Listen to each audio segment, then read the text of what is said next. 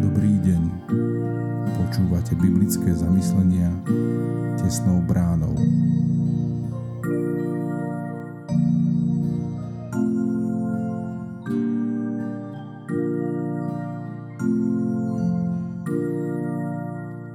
Dobrý deň. Dnes je streda 4. oktobra 2023. Božie slovo nachádzame v Evangeliu podľa Matúša v 21.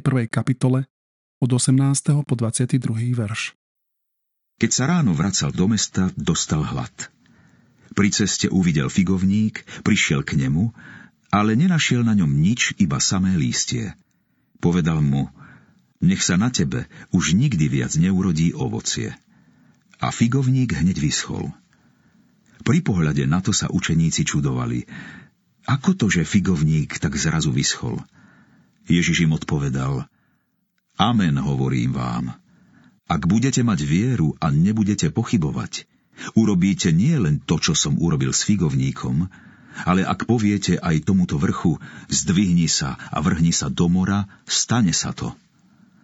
A všetko, o čo budete s vierou prosiť v modlitbe, dostanete. Pán Ježiš preklína. Je to vôbec možné? Čo zle spravil figovník, že padol pod Božiu kliatbu? Prečo bol pán Ježiš tak krutý k nevinnému stromu? Tieto otázky nám môžu pripomenúť proroka Jonáša, ktorý sa na pána Boha nahneval, lebo dal vyschnúť ricinovníku, ktorý ho svojim tieňom chránil pred páľavou slnka. Jonáš dostal cez vyschnutý krik napomenutie k zmene zmýšľania. Boh ho viedol k tomu, aby mal s obyvateľmi Ninive súcit. Keď pán Ježiš preklial figovník, učeníci mu položili otázku. Ako si to dokázal? Bola to vôbec dobrá otázka? Sú vyššie uvedené otázky vôbec dobré? Nehovoríme podobne aj my, keď sa nám zdá, že Boh koná nespravodlivo? Dobrý pán Ježiš nemôže nikomu ublížiť. Veď ja som v podstate neurobil nič zlé. Prečo ma to či ono postretlo? Ja si to nezaslúžim.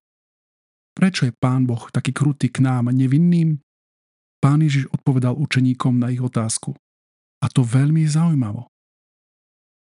Nevedie nás však k prekliatek figauníka ešte k inej otázke. Čo je pre hospodina v našich životoch dôležité?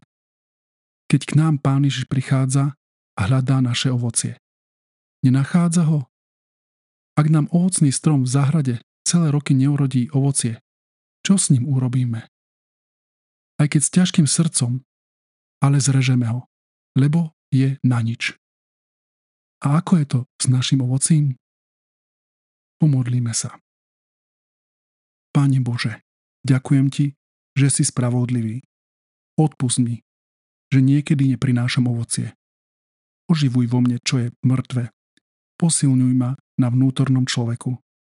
Pestuj vo mne ovocie Tvojho ducha. Amen. Zamyslenie na dnes pripravil Ján Čermák. Modlíme sa za cirkevný zbor Švábovce.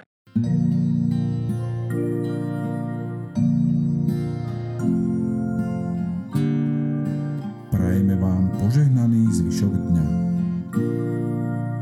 Počúvali ste biblické zamyslenia tesnou bránou.